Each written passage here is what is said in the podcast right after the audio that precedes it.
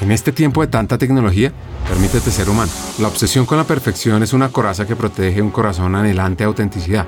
La verdadera valentía no radica en mostrarnos infalibles, sino en abrazar cada lágrima, risa, cada deseo con la misma pasión. ¿Por qué perseguir una versión irreal de nosotros mismos cuando nuestra verdadera esencia reside en el caos maravilloso de ser humanos? Imagínense que hay un concepto que me encantó que se llama la trampa del mito de la llegada. Es seductora nos promete que algún día cuando alcancemos esa meta esquiva, seremos felices. Pero, ¿qué sucede si ese día nunca llega? ¿O qué sucede cuando llega? Porque al final la vida no es una carrera hacia un final inalcanzable, un último punto, sino una danza en el presente. La magia se encuentra en los detalles cotidianos, en ese abrazo de esa persona que uno quiere, en el aroma del café por la mañana recién hecho. Me gusta el olor que tiene la mañana me gusta el primer traguito de café. No hay que postergar la felicidad esperando un mañana que quizás nunca llegue. Pues estas cuestiones, además de saber cómo llegó a ser un gran empresario de América Latina, los retos que superó en su evolución personal y profesional, el modelo de liderazgo y de felicidad que trabaja, y por qué es un inversionista de empresas de educación, además de haber hecho una de las grandes transacciones en la historia de Centroamérica, hacen parte del episodio de hoy, con un invitado fuera de concurso. Luis Javier Castro. Él es socio fundador de Mesoamérica, de Alejandría, de muchas más iniciativas y está en varias juntas directivas. ¡Ay, qué bonita es esta vida! Bienvenidos a Hackers del Talento, el podcast que busca cambiar el juego por lo humano. Creemos en una América Latina más competitiva, inclusiva, equitativa, próspera, donde las personas sean el centro del mundo laboral. Nos motiva el talento como motor de cambio y por eso estamos aquí, para ser la fuente de inspiración, unión, colaboración, aprendizaje, debate y acción para la comunidad interesada en talento. A través de historias, reflexiones, conversaciones con CEOs, líderes de talento humano, pensadores y actores de cambio, te vamos a ofrecer hacks para evolucionar como persona, como líder y potenciar tu empresa. Te invitamos a sumergirte en conversaciones profundas, significativas, que te harán pensar, que te inspirarán y que te harán dar ganas de tomar acción para cambiar el juego por lo humano. Únete a nosotros en este viaje para hackear el talento y juntos aumentar la competitividad de América Latina por un futuro más justo y próspero.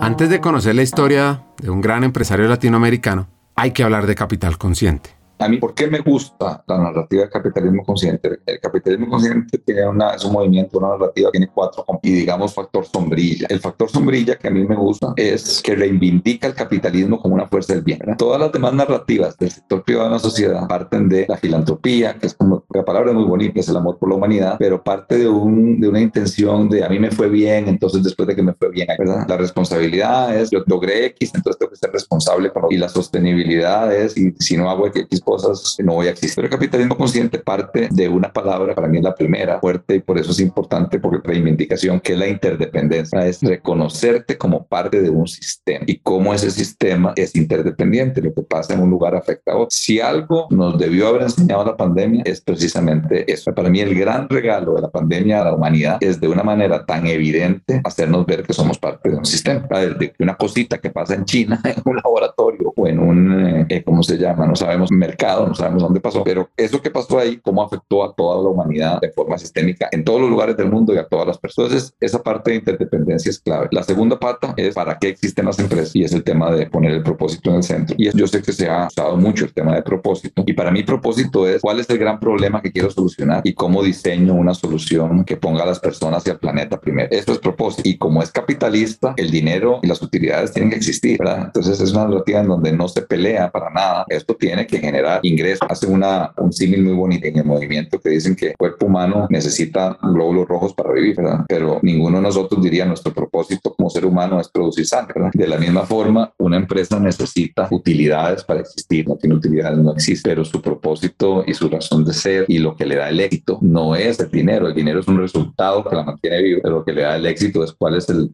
el gran problema que quiero solucionar y cómo busco soluciones que sean respetuosas con el planeta y con las personas. El tercer componente es el tratar de tener líderes conscientes. Y líderes conscientes son aquellos, de alguna forma, tal vez lo vinculo, en mi manera de verlo, lo vinculo con Sharp, con lo que, lo que hablamos de Sharp, esos, esos líderes que puedan tener esos cinco componentes y le agregaría que tengan inteligencia sistémica. Necesitamos CEO, bueno, yo estoy un poquito peleado con, el, con todo el concepto del C-suite en general, me parece que es un concepto muy revolución industrial. El concepto de Sharp, que es fascinante al igual que los líderes conscientes, lo vas a escuchar más adelante, porque tienes que entender la historia detrás de la vida de Luis y por qué llegó a este modelo. Y su vida arranca así.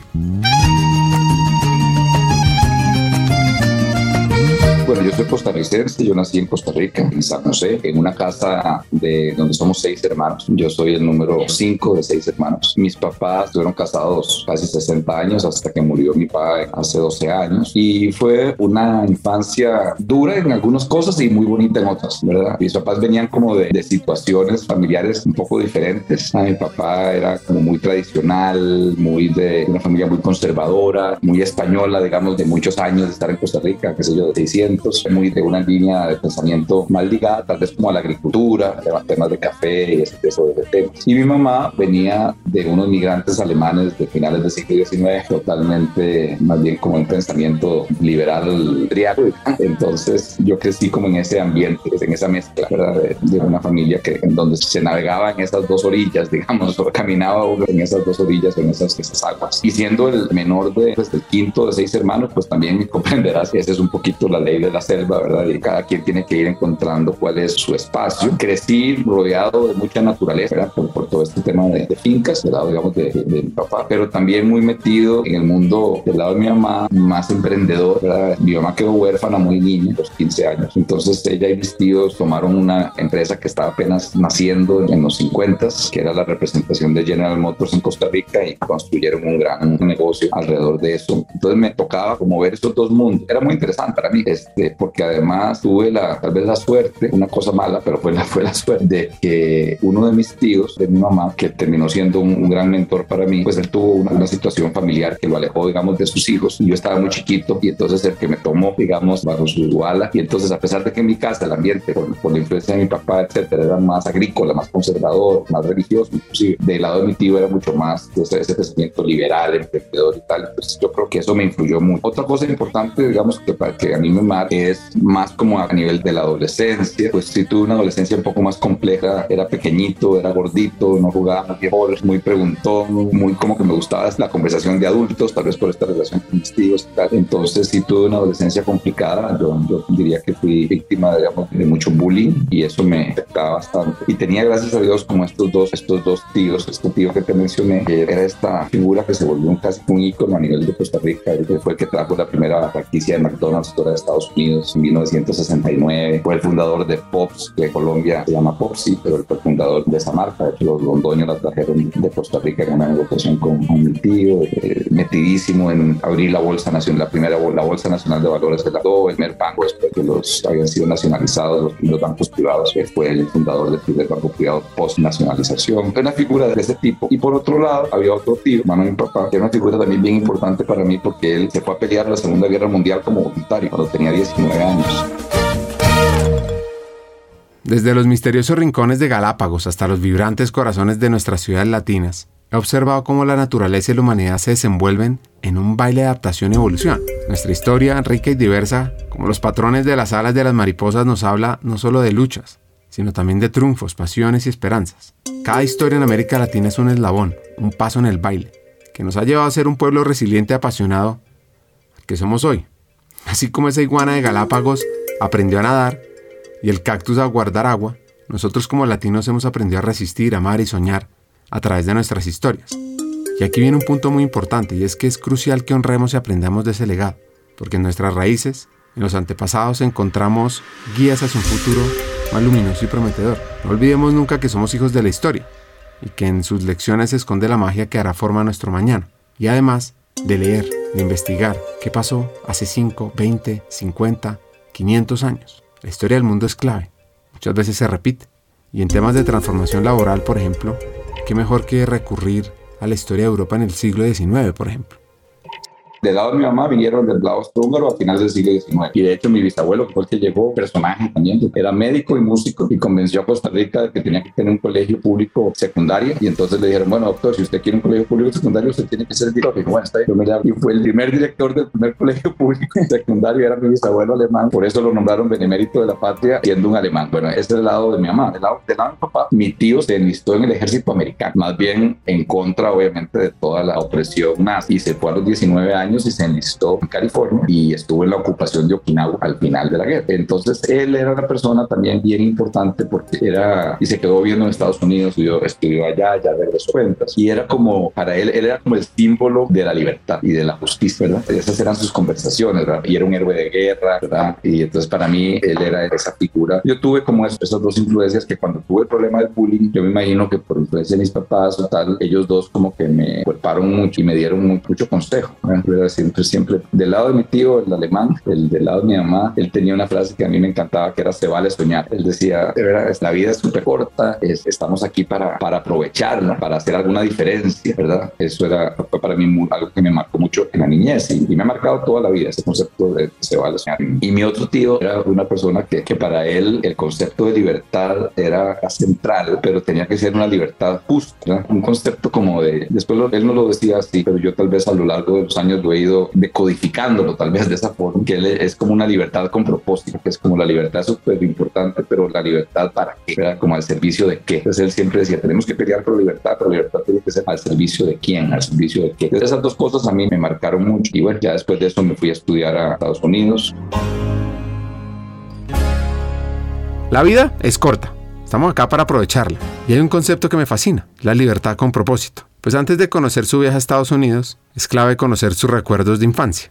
Sí, sí, se me paran un poco los pelos. Yo, yo, disfrutaba mucho las dos vidas. El campo me fascinaba y me fascina. Yo me volví, por un lado, amante, digamos, del mundo de los caballos. Hice toda esa ruta de los caballos, de ir al campo, de ordeñar vacas, todo este, recoger café, todo ese mundo lo disfruté mucho. Pero al mismo tiempo, como este tío, me tomó el otro emprendedor, me tomó bajo su ala. Y, por ejemplo, cuando, cuando, cuando se inauguró el primer McDonald's, yo tenía tres años y era como una cosa increíble. Me acuerdo que cuando tenía como seis o siete, yo decía, yo tengo un tío que es dueño de McDonald's y de Tops. Y bueno, todo el mundo me creía que yo estaba mintiendo porque eso era imposible. Era como que uno decir que el tío era dueño de Irlanda. Entonces, esa parte la disfrutaba y con ese tío de mucho, él era muy amante del arte y él, él me metió mucho ese mundo. Él, él, veía un vínculo muy grande, él era muy creativo, él hacía grandes negocios como desde la creatividad, ¿sabes?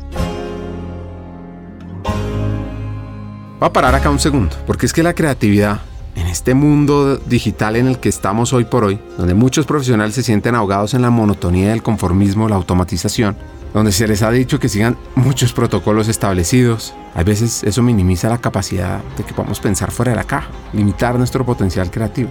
Esta mentalidad crea una generación de profesionales a veces conformistas, apegados a las tradiciones y reacios a la innovación. Entonces, tú que nos estás escuchando, eres un hacker del talento, comienza a entrar en el juego en desafiar el status quo. En lugar de dejarse atrapar por esta corriente de monotonía, te levantas, te vales de tu creatividad como la arma más poderosa.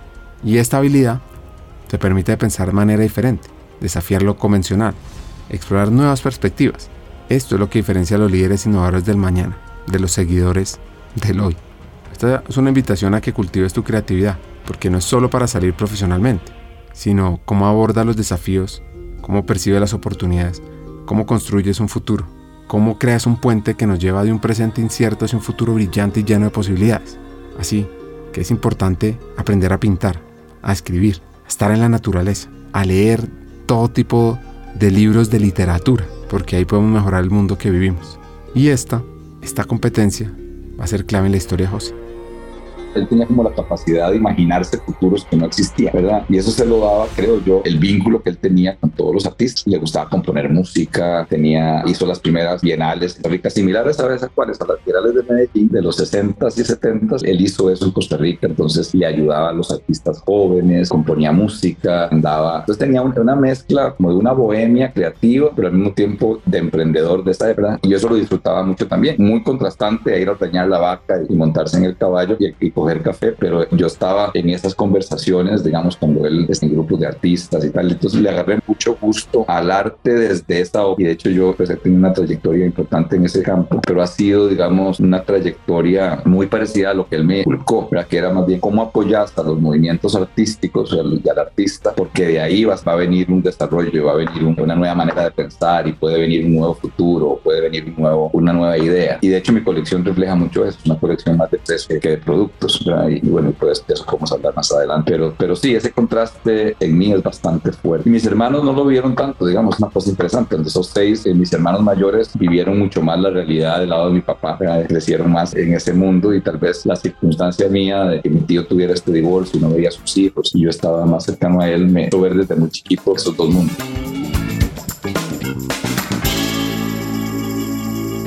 A Luis le iba muy bien en matemáticas y por la influencia de su tío también le fascinaba el arte. Enfrentó un gran reto, el bullying. Y aquí es muy interesante ¿Cómo lo combatió? Yo, digamos, viéndolo para atrás y hablando del tema, mis compañeros y tal, todo el mundo dice, no, todos fuimos bulliados y todos fuimos bullies en algún grado. Pero, digamos, a mí, a mí todo, digamos, en el de cuando en un momento vas a tener miedo, esa es como la parte ya, y te genera, digamos, altos grados de inseguridad. Digamos, para mí esa es, digamos, una línea, digamos, en ese momento, hoy, digamos, puede definir diferente, casi que cualquier cosa, muchas cosas pueden ser consideradas bullying o matonismo, pero en esa época, digamos, que era una cosa más, no estoy justificándolo, pero era más normalizada para mí lo que sí era grave es cuando sí, digamos, te sentías atemorizado y te sentías eh, inferior y te daba, miedo. Yo sí llegué a sentir eso, ¿verdad? Y entonces yo lo manejaba como más bien tratando de sobresalir en, las cosas que yo sí podía sobresalir, como mi antídoto. Entonces me volví el mejor de la clase. Tuve una enfermedad, una hepatitis muy seria, entonces perdí peso y sí, entonces ahí más bien era que iba a tener más novias y ese tipo de modelos. Pero muy, no creo, yo viéndolo a distancia, no creo que fuera como algo sano porque era como desde el revenge como desde la, ¿cómo se dice? Como desde la venganza, ¿verdad? Perdón que use una palabra en inglés, sí, como desde la venganza de decir yo puedo, yo sí soy superior o yo sí ahora sí soy flaco y sí, ¿verdad? Falto. Entonces yo no creo que hubiera sido algo bien manejado. Creo que años después me lo he trabajado y puedo hablar de eso, pero en ese momento era muy como desde la venganza. E inclusive creo que mucho de mi ruta empresarial y tratar de tener grandes logros, todo bien, mucho vino al principio desde ese espacio. Entendamos eso y esa máscara que usó este hacker centroamericano. No, que te decía que cuando tenés esas situaciones, ¿verdad? Donde te sentís humillado, te sentís traicionado, son, como sentimientos naturales cuando estás en esa etapa como del bullying, te pones máscara, espera, te pones la máscara. Dicen que cuando tenés un problema serio de humillación, te pones una máscara como de este Save the World, como salvador del mundo, ¿verdad? Una máscara que, normalmente la gente que se siente humillada se la pone como para, para defenderse. Y cuando es más bien una herida de traición, podría también interpretarse como eso. La máscara normalmente es como el control, que yo usé estas dos máscaras mucho y la y algunas veces la sigo usando, esa máscara de, bueno, yo ahora voy a hacer tal al mundo y, voy a luchar contra esa injusticia y esa humillación y además con, tratando de controlar lo más que pueda las cosas. Y al final te das cuenta que son máscaras y que más bien cuando las logras identificar, puedes como ver la herida y perdonarla de alguna forma. Eh, ahí es cuando ya te sentís más pleno. Pero yo sí creo que por muchos años fueron esas dos máscaras las que me movieron. Antes de irse a Estados Unidos vivió una crisis empresarial. Aprendizajes que te hacen hacer las cosas y ver las cosas diferentes y luchar las cosas diferentes y hacer, ¿verdad? Al final del día, cuando dice, ah, este, lo peor que me pasó fue esto, digo, yo, ¿esto sería lo peor o lo mejor? ¿Verdad? A mí me pasó como un poquito, años un poquito después, que el negocio este de, de, de, del lado de mi mamá, un negocio muy, muy próspero, llegó a ser tal vez la segunda empresa más importante del país, con bancos y tal, un conglomerado típico, digamos, de los, conglomerados de los 70s y 80s, y en los 90s, con el problema de la crisis la empresa tuvo que entrar en un proceso de, de Chapter 11, que en ese momento era mucho más traumático.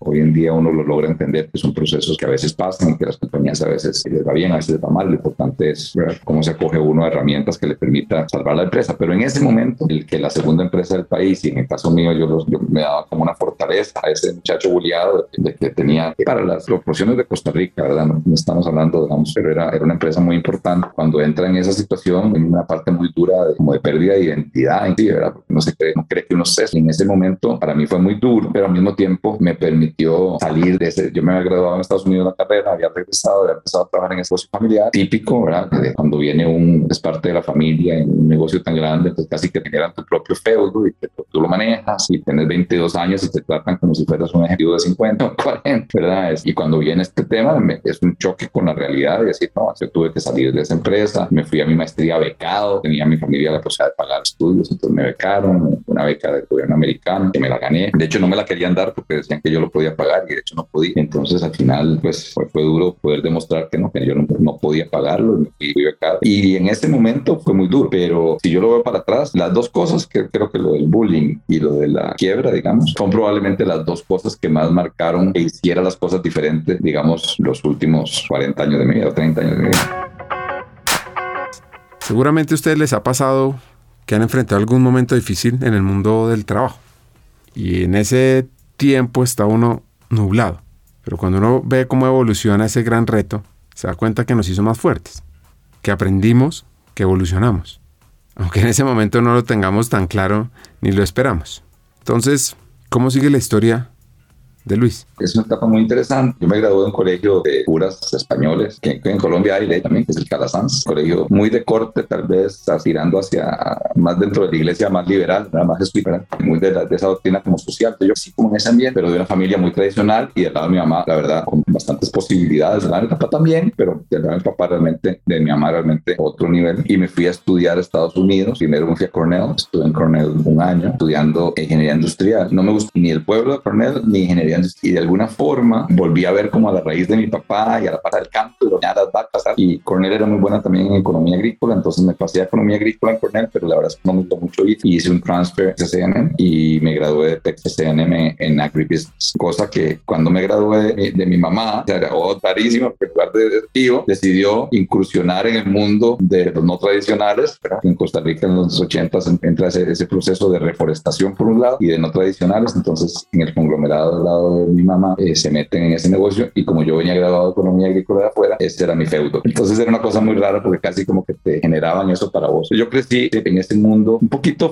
no sé si es fantasía o no, tal, vez es natural en el mundo del family business, pero viéndolo ahora, después de, que yo pues monté mi propia empresa y más en el mundo más americano de private equity, consulting e inversiones, cuando lo vuelvo a ver y lo veo, era como una fantasía rara para una persona joven en donde casi que se te prescribía que tenías que ser y hacer. Te entendía como para todo esto era para uno y uno tenía que seguir en ese paso, digamos, más tradicional y familiar. Y esa filosofía sí era de los dos lados, era de que los negocios eran para la familia y ese modelo de family business era algo de ambos lados. Pero cuando viene la crisis financiera, como que me obliga a mí a buscar mi propio futuro y armar mi propio futuro de ser. Yo, la verdad, cuando bueno, me gradué de la universidad en pregrado, empecé a trabajar ahí en el negocio familiar. Antes de la quiebra, en el 91 dije, yo me quiero salir, ya la situación estaba compleja, pero no, me había llegado todavía el tema de quiebra. Y ahí es donde aplico a la beca, me voy porque mi tío y todos me dicen, nosotros no le vamos a pagar si usted no quiere trabajar con la familia. Digamos, una cosa muy... Entonces, tal vez como para forzarme a ganar, no tuviera esa rebeldía, me voy becado cuando regreso es que, es que viene la quiebra. Es, en esos dos años que me voy es donde realmente se consolida eh, la problemática. Y fue muy duro para mi mamá, para mis tíos,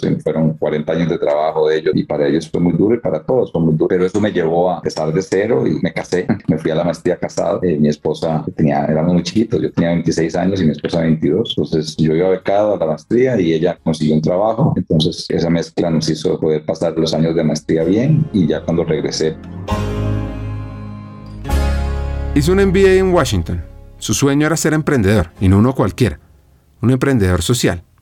Entonces, regreso a Costa Rica con la idea de montar mi propio negocio como emprendedor. Y en eso se viene esta crisis mexicana que, termina, digamos, de... Eso no afectó solamente a mi familia, pues para toda Latinoamérica. Entonces la gente que me estaba dando el dinero para mi emprendimiento me dijo que pusiéramos en pausa capital que me estaban dando y entonces me quedo con la deuda, la deuda que tenía pues, de lo que no cubría la beca y sin trabajo, pues porque no podía volver, no iba a volver con mi familia, pero había decidido irme en su momento. Entonces fue difícil y ahí conocí a un personaje que también me marcó mucho, se llama Harry Strachan. Él es una persona de familia americana, pero nació en Costa Rica, de padres misioneros. Él se va a estudiar a, la Universidad de Harvard. Es uno de los fundadores, de los primeros socios de Bain Company y después es uno de los que le ayuda a Mitt Romney a levantar Bain Capital. Y un amigo mío me dice que este personaje era muy importante en Bain, en Boston y tal. Se estaba yendo a Costa Rica. Entonces, cuando me quedo sin el emprendimiento, lo busqué para pedirle consejo y en la pedida de consejo eh, hablamos horas. Ahí él sí me dijo, ¿qué, ¿qué, quieres hacer dentro de 10 años? ¿Qué quieres hacer dentro de 20? ¿Qué quieres hacer dentro de 30? Un ejercicio muy interesante. Hablamos horas. Él siendo consultor, ¿verdad? De Bain Company, y yo le decía, no, es que yo quiero ser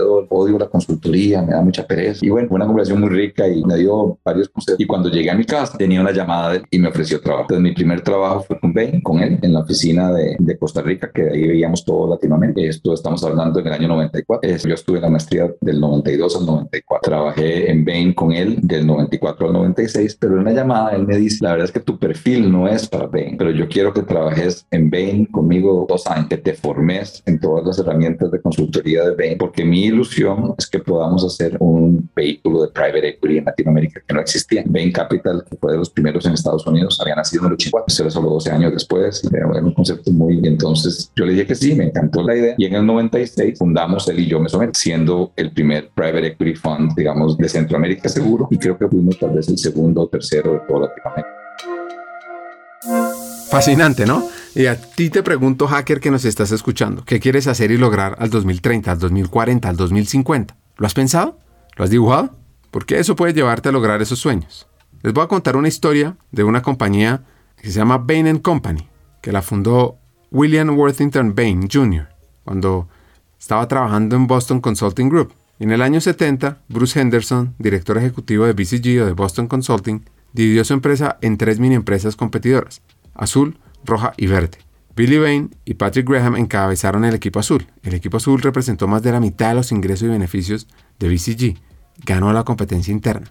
Después de la competencia, Bill Bain se sintió cada vez más frustrado por la espera hasta la jubilación de Henderson.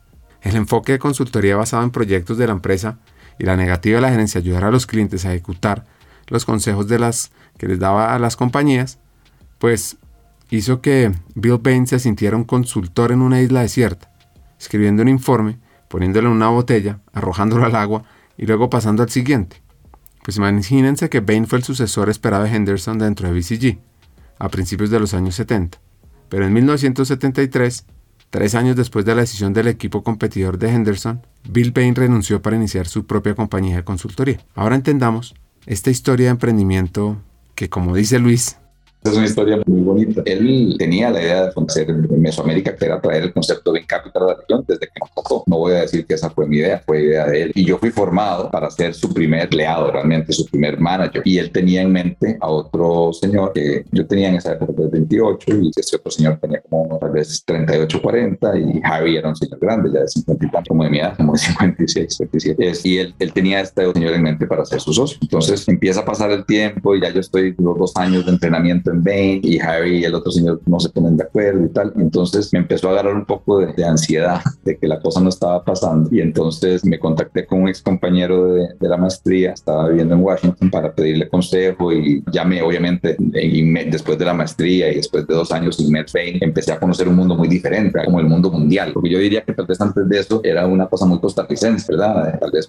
puede sonar muy interesante, ¿verdad? El papá agrícola, el otro alemán y tal, pero era una cosa muy provincial, con Bain y Georgetown se me abre mucho el mundo, a entender cómo funciona ese otro mundo. Y entonces me engolosiné con la idea de poder trabajar en private equity y no veía yo que, tomaba atracción. Entonces me entrevisté en Estados Unidos con dos private equity me hicieron oferta. Eh, y yo regresé con Harry y con el otro señor les dije, bueno, ¿esto va a empezar o no va a empezar? Porque tengo una oferta afuera y quiero saber si esto va. Y entonces me dicen, no, tenés razón, la verdad es que si queremos que esto vaya, vamos a arrancar ya. Entonces deciden ellos dos, Harry y Walter Kissing, se llamaba el otro señor, deciden fundar Mesoamérica y yo iba a ser su manager. Y entonces en eso les dije, bueno, la verdad, si yo voy a ser empleado de usted, empleado de un private equity grande de Estados Unidos, prefiero irme. Eh, yo me quedaría si me hacen socio. Y, y sí, yo tiene, la verdad es que no, ahora me da un poco de risa porque tal vez era poco atrevido. Y la verdad, ellos dos muy generosamente me dijeron, y la verdad es que sí, y yo pensaba que me iban a dar un 5% y tal. Y bueno, seamos socios en terceras partes. Y entonces fundamos Mesoamérica un tercio, un tercio, un tercio. Con la circunstancia particular que Harry dice, le dicen de Bain, no, de, sí, o está en Bain está en Mesoamérica. Igual pasó cuando Bit Romney hizo Bain Capital, usted tuvo que ir de Bain. O sea, usted tiene que decidir en cuál de las dos compañías se queda. Y él dice, no, la verdad es que yo no estoy listo de dejar Bain, entonces él se queda en Bain y nos endosa las acciones a Walter y a mí 50-50. Entonces quedamos 50-50, este señor Walter Kisling y yo. Y Harry queda en Bain. Teníamos una relación muy cercana, de hecho compartíamos oficinas y tal, pero él queda del lado de Bain. Hagamos una pausa. Como sabes, en Hackers del Talento estamos en una misión, cambiar el mundo laboral por uno más humano, inclusivo, próspero y competitivo. No lo podemos hacer solos, para nada. Necesitamos tu ayuda. Te invitamos a compartir este episodio con una persona, con alguien que quieras, con alguien que sientas que puede aprender, que puede evolucionar con los hacks que compartimos en este episodio. Porque juntos vamos a inspirar a más talentos a sumarse a este movimiento de humanizar América Latina. Y si quieres unirte, si quieres profundizar y estar a la vanguardia, suscríbete al podcast. Síguenos en LinkedIn para recibir noticias diarias. Suscríbete en nuestra página hackersdeltalento.com al newsletter Cartas al Talento. Y no te pierdas la oportunidad de marcar la diferencia en este mundo laboral y así transformar la vida de millones de personas. Porque juntos podemos hacer lo posible. Nosotros ya estamos aquí, dando el primer paso. ¿Y tú? ¿Te unes a nuestra misión de cambiar el mundo laboral por uno más humano? Hagámoslo juntos. Sigamos con el episodio. ¿Qué pasó con Harry, con el negocio? Y anoten este concepto de mover la aguja cuando se monta la compañía y Harry le, cuenta 20 en dos lugares, le dicen, no, se tiene que escoger uno de los dos. los estatutos de Bain no te permiten ser socio de Bain y además ser socio de un Mesoamérica. Entonces pasa muy rápido. Pero, pero ahí no se acaba la historia con Harry. Fue, muy bonita porque yo empecé con un fondo, empezamos con un fondo muy pequeño, eran 20 millones de dólares, en donde las familias centroamericanas que Harry había invitado a ser parte de Bain Capital, es una historia muy bonita. Cuando Mitt Romney está levantando el primer Bain Capital, eran 20 millones de dólares, eh, le estaba costando levantarlo y Harry le ayudó a levantar eso con familias centroamericanas, familias centroamericanas muy grandes que, él había conocido en INCAE, es esta universidad en Centroamérica. Y entonces estas familias invierten en Bain, confiando en Harry. Y Bain, pues los primeros cuatro o cinco fondos de Bain fueron muy exitosos, fueron fondos de entre 8 y 10 X. Entonces estas familias hicieron capitales enormes con Bain. Cuando pasamos a Mesoamérica, ellos estaban felices de experimentar con nosotros en, en Mesoamérica. Entonces teníamos esa relación con estas familias que también eran los de Bain, ¿verdad? En la parte de consulting. Y entonces yo era este muchacho joven de 28 años que de un momento estaba trabajando de la, de la mano de este ícono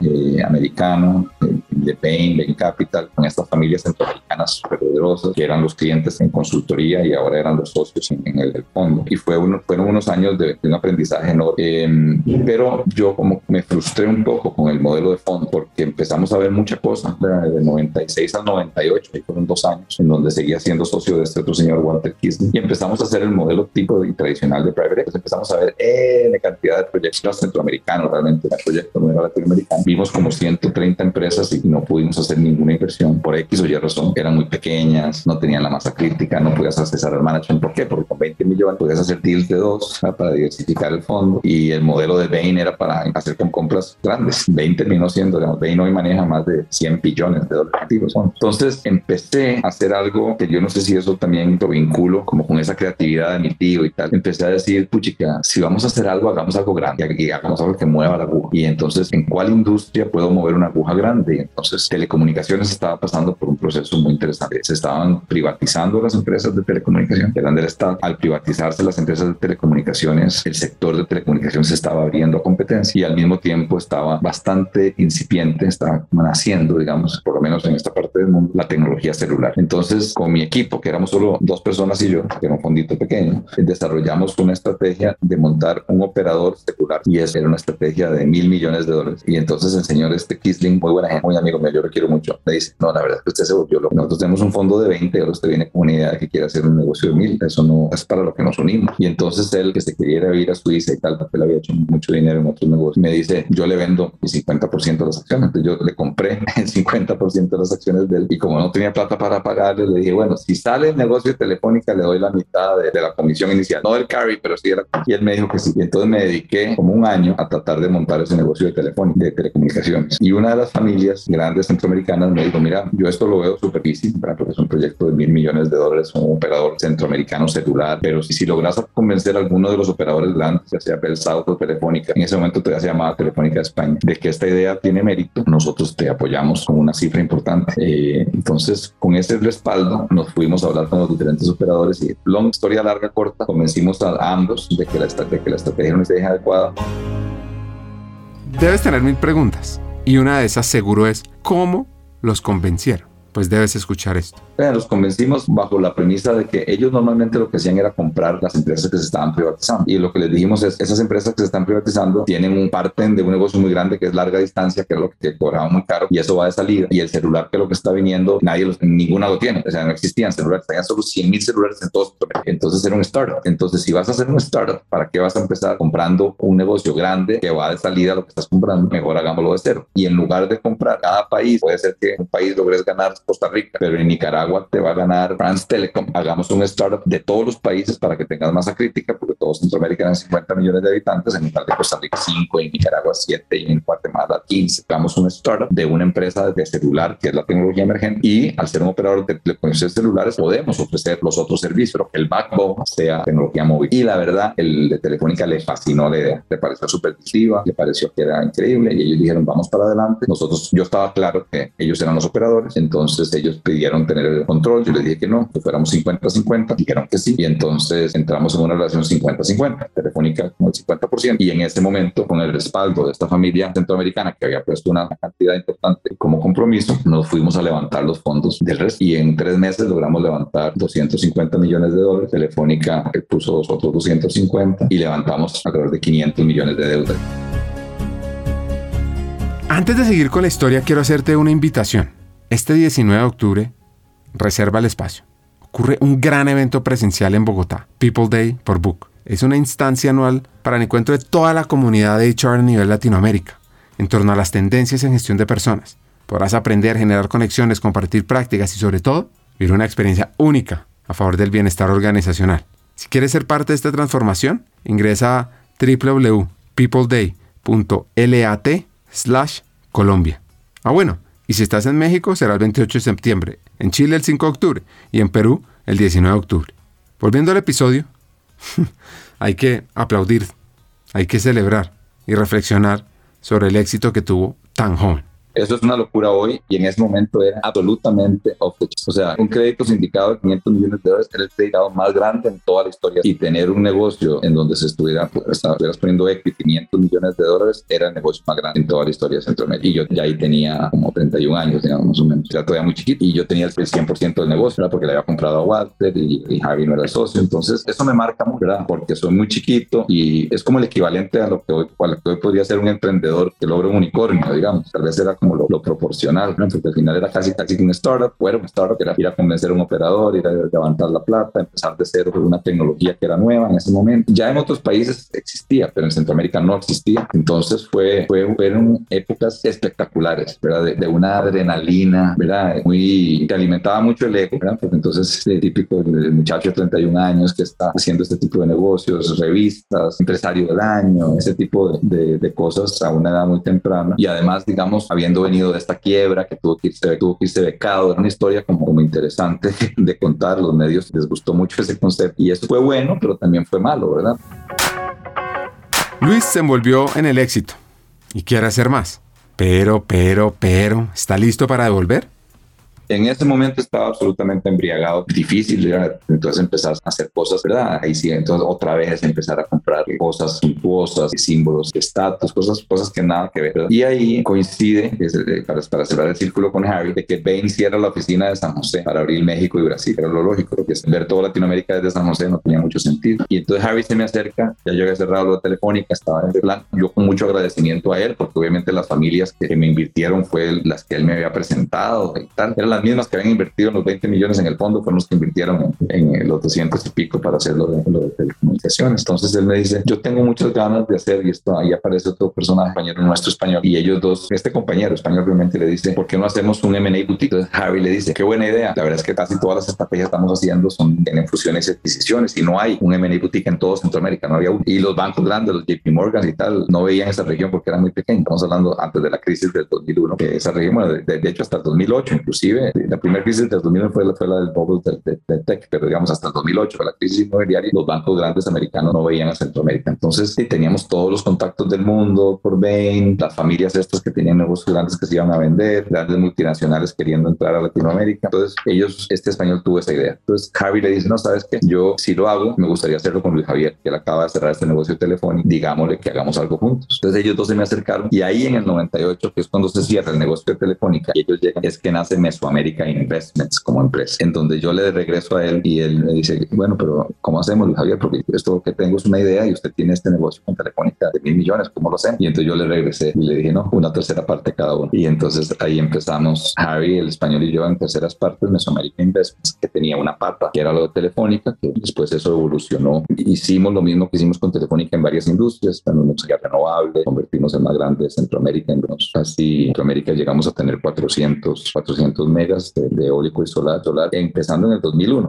voy a hablar de renovables normal, pero compramos la primera planta eólica de Latinoamérica y con ese equipo crecimos a 400 y después invertimos 800 megas adicionales en México. llegamos a tener 1.200 megas, que eso más o menos es una inversión como de 2.500 millones de dólares. Eh, no en equity, porque eso se apalanca mucho, apalanca un 80%, pero igual era un negocio grande. Eso lo tuvimos por 20 años, se vendió en el 2020. Y así, en el lado, en el lado ese invertimos mucho en private equity y nos volvimos en el lado de M&A la empresa más importante de la región. Movimos casi 14 mil millones de dólares en transacciones del 98 al 2010. También muy excitante y mucho ego. Entonces, mucha información, transacciones muy grandes, mucho ego. Y ahí llegó una persona, me preguntabas cómo lo manejé, una persona vida. Tal vez antes de eso, no sé si, si, te, si te interesará, pero con Harry, cuando nació Mesoamerica Invest, hicimos todo un análisis de qué queríamos eso. Porque una de las que mucho a mí a que le dijera que sí a Harry, que éramos la repartición en terceras partes y tal, fue mi esposo, que ella me decía, chica, mucha gente me decía que no, que ya yo tenía este negocio gigante, porque iba a hacer esto. Ella me decía, lo de Telefónica es un deal, pero vos siempre has soñado con Y Harry fue el que tuvo la posibilidad de hacer una institución. Entonces, cuando nos unimos, diseñamos Mesoamérica partiendo de tres principios. Un principio era, pensemos en cosas suficientemente, en mover, en mover la aguja,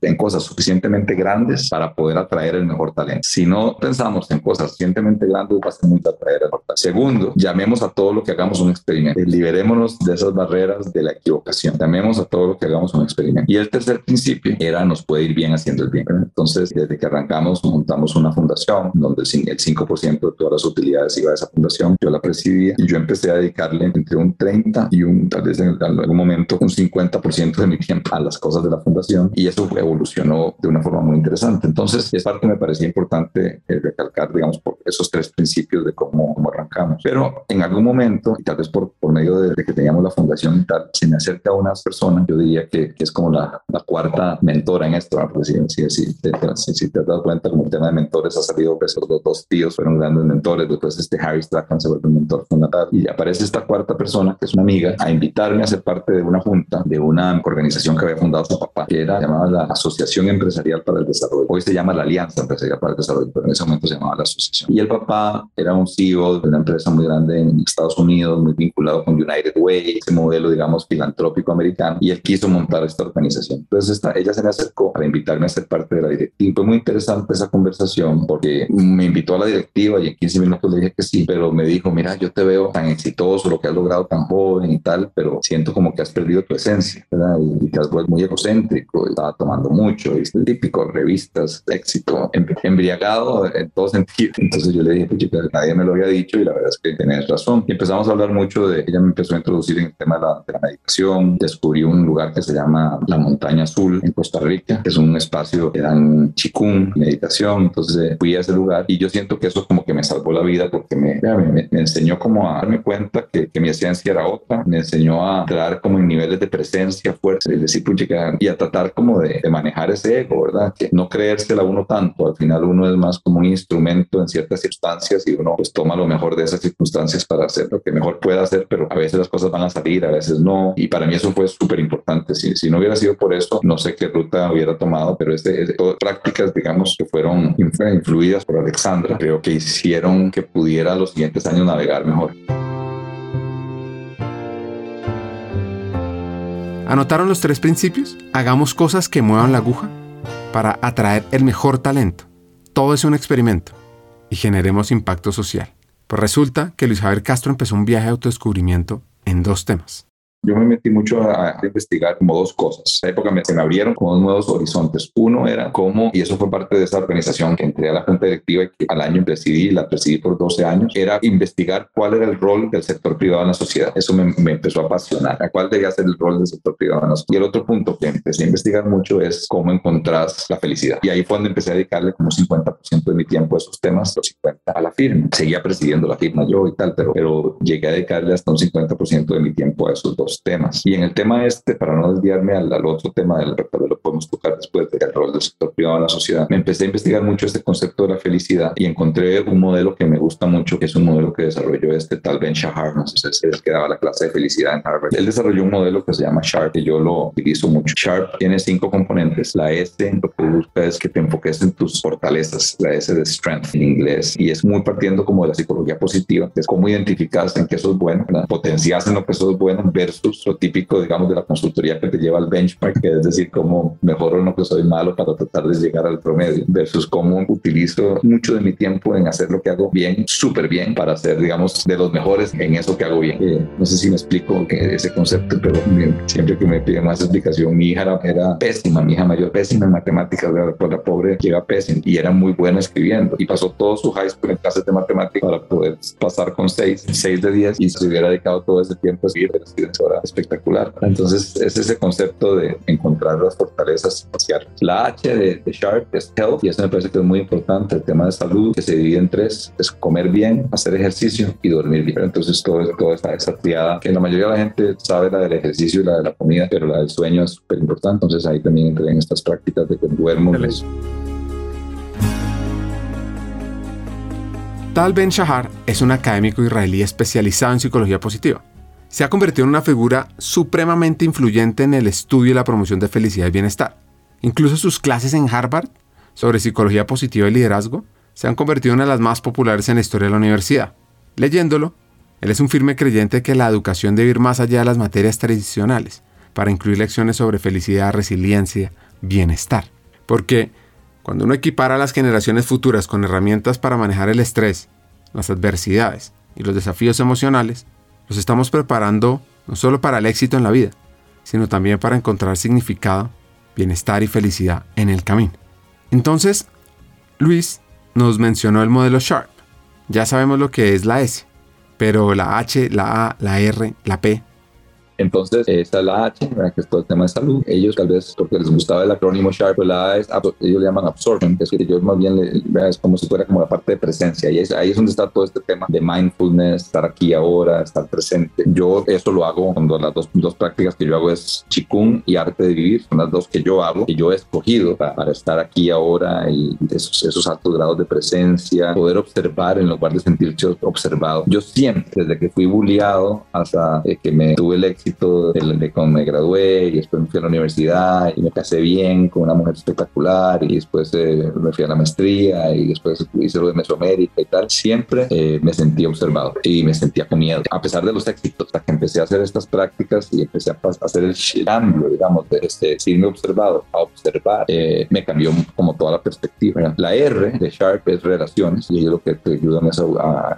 en buscar relaciones positivas y auténticas. Ellos lo definen como que las, las las relaciones que realmente te potencian son las que son positivas, o sea, que te enfocas en las fortalezas de lo, pero desde la autenticidad. Porque si, si te enfocas en, en, las fortalezas, pero no lo haces desde la autenticidad, puedes caer como en el vicio de ser un, un pleaser, es en inglés, alguien que está siempre adulando, un adulador. Tienes que enfocarte en, en, las fortalezas de los demás y tuyas, pero, pero desde ser muy auténtico, auténtico definido como muy crítico y autocrítico. Y la P es encontrar el propósito, para qué estás. Entonces, digamos, ese modelo de Sharp es un modelo que yo lo practico y lo trato trato de inculcar en los empleados, en los colaboradores, en las empresas donde invertimos, en las cosas que hacemos, como casi que una, una religión.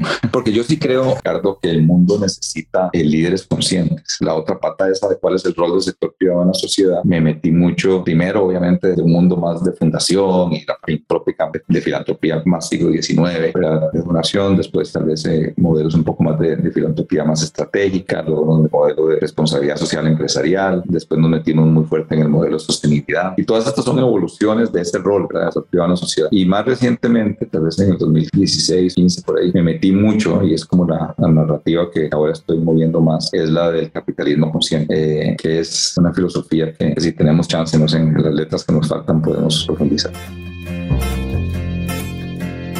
¿Cómo puedes tú fomentar líderes conscientes? Es una pregunta que te deja este episodio que deberías escribir y comenzar a pensar día a día. Pues imagínense que hoy Luis tiene cuatro sombreros. Nosotros, yo diría que yo hoy tengo como cuatro sombreros, ¿verdad? Un sombrero que es el que yo llamo el legado de Mesoamérica, fueron inversiones que hicimos que todavía están vigentes. Nosotros, después de haber sido muy exitosos en el mundo de infraestructura, como te dije, entramos en telecomunicaciones, energía, televisión por cable, etc. Abrimos una oficina en Colombia en el 2008 con la idea de seguir invirtiendo. En el 2008 ya yo empezaba a ir a Colombia una semana al mes. 12, mi esposa me sugiere que por qué no vivimos un tiempo fuera de Costa Rica con los hijos. Entonces nos vamos a vivir a Bogotá, uno o dos años. Y bueno, en la actualidad estoy pasando seis meses al año en Bogotá. Es una ciudad que nos ha cautivado, país nos, ha, nos, nos encanta. Uno de las, las, personas que creció conmigo en Mesoamérica, América llegó a tener 60 profesionales, que son en, ese nuclear reactor, digamos, de decidir a dónde dices bastante. uno de las personas que estuvo conmigo y se hizo socio quería entrar en el tema de comidas, entonces eh, eh, ahí fue donde entramos en Oma Press, porque bueno, recientemente, después de, mucho esfuerzo y trabajo, hemos tenido que entrar a una 1116 en esta semana, de hecho, en esas dos empresas. Muy complejo, una industria muy difícil, la de las comidas, en donde nosotros tal vez no teníamos tanta experiencia y además pues nos tocaron muchas plagas. La devaluación, entramos a 1.800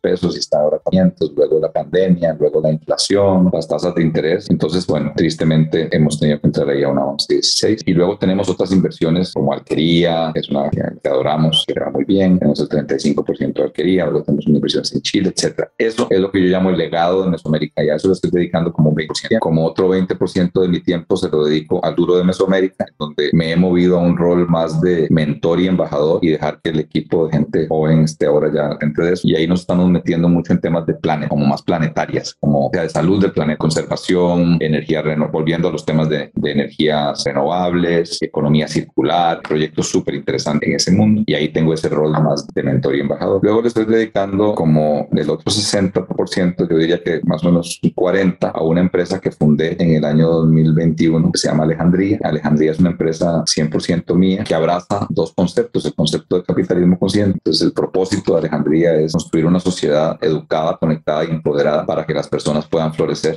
básicamente. Y el otro concepto de Alejandría es entender que estamos viviendo en un mundo exponencial en donde cambios tecnológicos tremendamente abruptos tenemos que entender y abrazar. Entonces en Alejandría dedico un 40% de mi tiempo y hemos hecho 11 inversiones a lo largo de estos años en esos tres pilares, en el pilar de educación, en el pilar de empoderamiento pilar de conexión o conectividad. Y luego el resto, el otro 20% se lo dedico a, a organizaciones en las que participo en las juntas directivas, sobre todo soy, soy fundador del, del Aspen Institute de América y ahora estoy en el Advisory Board de Aspen Colombia, estoy en la junta global de One Young World, que es una organización para juventudes espectacular a nivel global. Estuve por seis años en la junta directiva de United Way Global, que es la ONG del mundo. Fui fundador, primer presidente por 12 años de Yo Emprendedor, una organización de emprendedurismo en Costa Rica. Ahora soy presidente emérito, entonces a veces me invitan y también soy presidente emérito de la Alianza Empresarial para el Desarrollo. Entonces, el otro 20%, digamos, estoy en estas juntas y en estas organizaciones. Ah, bueno, y también estoy en la junta del Grupo de Energía de. ¿Quieres potenciar a tu equipo, a ti, evolucionar hacia un nivel de desarrollo fuera de serie? Excelente, te tengo noticias. Hemos diseñado un programa de formación pionero en la región con el propósito de equiparte con las habilidades, conocimientos y herramientas esenciales de talento humano para evolucionar en tu rol de liderazgo. Te quiero presentar nuestro nuevo programa de formación, Talento Humano para Todos. Programa online en vivo, único en su tipo, creado para líderes de todas las áreas de las compañías de América Latina, aquellas personas dispuestas a romper moldes y potenciar su liderazgo humano. Ahora, seguro te preguntarás, ¿por qué talento humano para todos es la elección perfecta para mí? Pues mira, vienen cuatro razones. Uno, aprenderás de la mano de los hackers del talento, destacados vicepresidentes de talento humano que están liderando la transformación en sus organizaciones en América Latina, quienes te compartirán las mejores herramientas para potenciarte a ti, a tu equipo y a tu compañía. 2. Te integrarás a una comunidad de estudiantes, de líderes visionarios, personas que como tú están decididas a marcar diferencias significativas en sus equipos, usando las mejores prácticas y herramientas de talento humano, porque es que talento humano no es un área, talento humano es de todos. 3. Nuestro contenido te va a dar una ventaja competitiva. Vas a aprender temas como la importancia estratégica de talento humano, cómo atraer y desarrollar el mejor talento, cómo crear modelos de compensación atractivos, sobre el poder de la cultura organizacional, change management, aspectos legales del mundo laboral, los desafíos del futuro del trabajo, la experiencia del empleado, el liderazgo transformador y también cómo gestionar la diversidad, la equidad y la inclusión. Y cuarto, por cierto, vivirás un aprendizaje interactivo, dinámico, con sesiones además de coaching entre pares, debates, desafíos. Y además podrás profundizar en tu aprendizaje al tener acceso a miles de contenidos asincrónicos para aprender a tu propio ritmo. Así que, ¿estás listo? ¿Estás lista para hacer esa chispa que impulse el cambio en ti, en tu equipo, en el mundo laboral de América Latina? Únete a Talento Humano para Todos. Comienza tu viaje hacia el liderazgo transformador. Es muy fácil. Regístrate ya en www.hackersdeltalento.com. Buscas talento humano para todos. Te inscribes y arrancas a aprender. Eso sí, solo te digo, los cupos son limitados. Así que no esperes más. Tu equipo y América Latina te necesitan ahora más que nunca, porque talento humano no es la responsabilidad de un área, es de toda una compañía. Y tú como líder vas a aprender cómo potenciarlo. Sigamos con el episodio. El tiempo es un recurso finito, lo sabemos. Lo que pasa que a veces lo damos por sentado y se desliza entre nuestros dedos como granos de arena. En esta época moderna corremos a un ritmo frenético, intentando capturar cada momento y paradójicamente perdemos mucho en el proceso. Nos encontramos atrapados entre el remordimiento del pasado y la ansiedad del futuro, olvidando que la verdadera esencia de la vida se encuentra en el aquí y en el ahora. La felicidad no es una meta alcanzar en un punto distante del tiempo, es un viaje que se vive momento a momento. Cuando nos damos el permiso de detenernos, de respirar y estar verdaderamente presentes, experimentamos la vida en su plenitud. La risa de un niño, el sabor de una comida, un beso, el olor de la lluvia. Son momentos que si se aprecian plenamente, se convierten en eternos. Y ojo, el tiempo no es el enemigo de la felicidad, es su aliado. Nos recuerda la importancia de centrarnos en lo que realmente importa de priorizar relaciones significativas, experiencias enriquecedoras y cultivar relaciones auténticas con uno mismo. Porque al final no se trata de cuánto tiempo tenemos, sino de cómo elegimos vivirlo. Y la invitación es muy simple. Vivir conscientemente, apreciar el presente y buscar la felicidad en cada momento. Por cierto, este episodio es impulsado por Book.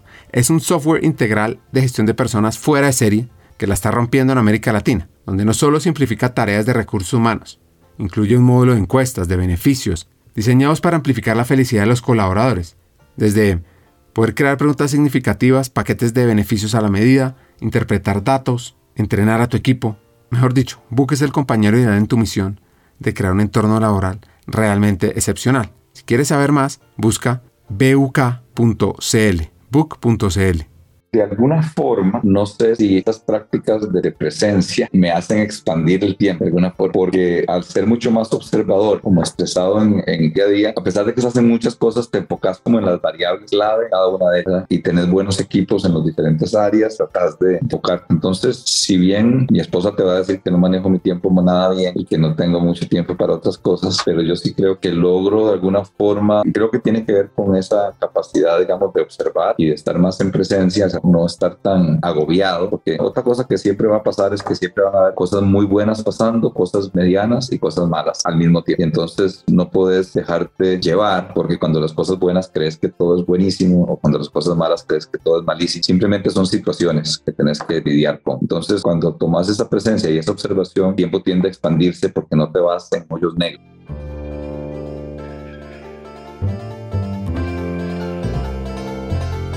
Hablamos sobre liderazgo consciente pues esto también va de la mano de cultura consciente. Es que tal vez cuarto punto de, de llegar a ese punto de, de, capitalismo consciente es, cultura consciente, ¿verdad? Entonces yo pienso que, que, donde deberíamos estar trabajando para poder promover un mejor planeta en general, poder ver los tres grandes retos son la, la, desigualdad o la equidad, el calentamiento global y la pérdida de la biosfera, son los, grandes, los tres grandes problemas que tenemos como humanidad. Necesitamos tener líderes conscientes que además promuevan una cultura consciente en lo que hacen y utilizando la fuerza del capitalismo, que es una fuerza que ayuda a atraer capital y talento para lograr propósitos. Entonces, el C-Suite para mí está anclado en un modelo de revolución industrial en donde en lugar de pensar sistémicamente, tratar de simplificar el mundo. Y entonces convertís el mundo, lo simplificas dividiéndolo, ya sea, digamos, si estuvieras en escuela en materias, entonces tenés una clase de matemática, una clase de ciencias, una clase de química, una clase o en la empresa tenés alguien que de finanzas, alguien que de mercadeo, y entonces es una visión del mundo como si el mundo fuera una máquina una visión del mundo como si el mundo fuera complicado. Y entonces